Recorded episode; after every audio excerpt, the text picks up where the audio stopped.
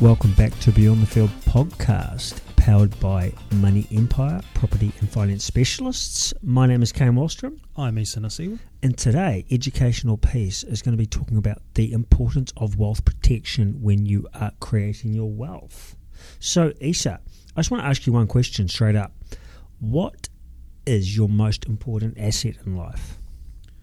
I guess I've been asked this before, and I would have said "How my house. But in reality, I know now it is myself. I am my biggest asset. As without myself and what I can do and achieve, I wouldn't have a house to stand to live in.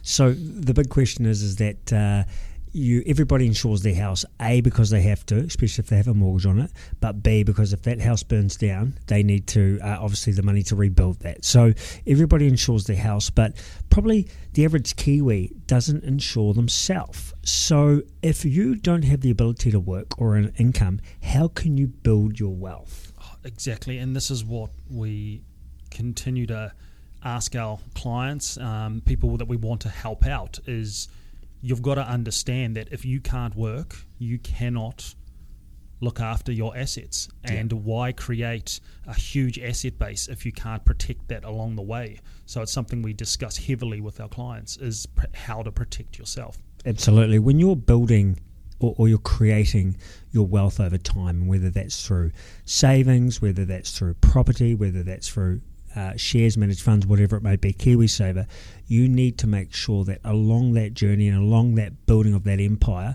you are protecting that. And you're protecting it that you're insuring your dwellings, so house insurance, you're insuring your contents, so obviously all the things inside that belong to you inside the house that are valuable. Um, and you're insuring yourself and your family. So you're taking out insurance on your own income. Um, and you're, uh, worst of all, ensuring your net wealth, which is your assets less your liabilities, creating your net wealth. Yeah, exactly. And I think you've touched on family. I personally think of things to say, hey, I'm the main breadwinner at the moment.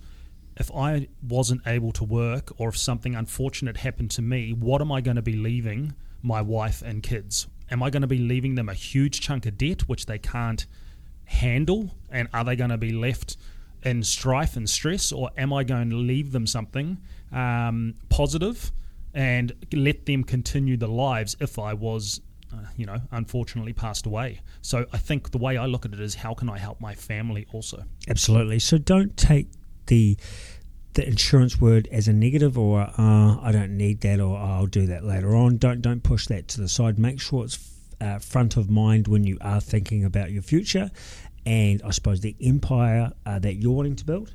Um, obviously, we see through uh, a lot through the, the property market um, that first and foremost comes okay, I want the house, I want the lending, I'll deal with the, the insurance or the protection later.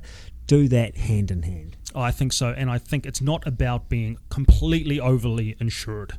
I think there's a lot of negative connotations out there around what insurance is, but I think we as a company, we understand how to ensure that what we call the gap and to have the right insurance personalized to the client's situation because it's not one size fits all in insurance. It needs to be personalized, and the clients really need to understand it too. Absolutely, Isa. Thank you for your uh, your great comments in there. Um, if you have any questions, queries on, on, any of our topics, please get in touch on our social platforms uh, or jump on www.moneyempire.co.nz. And remember, always be proactive, not reactive.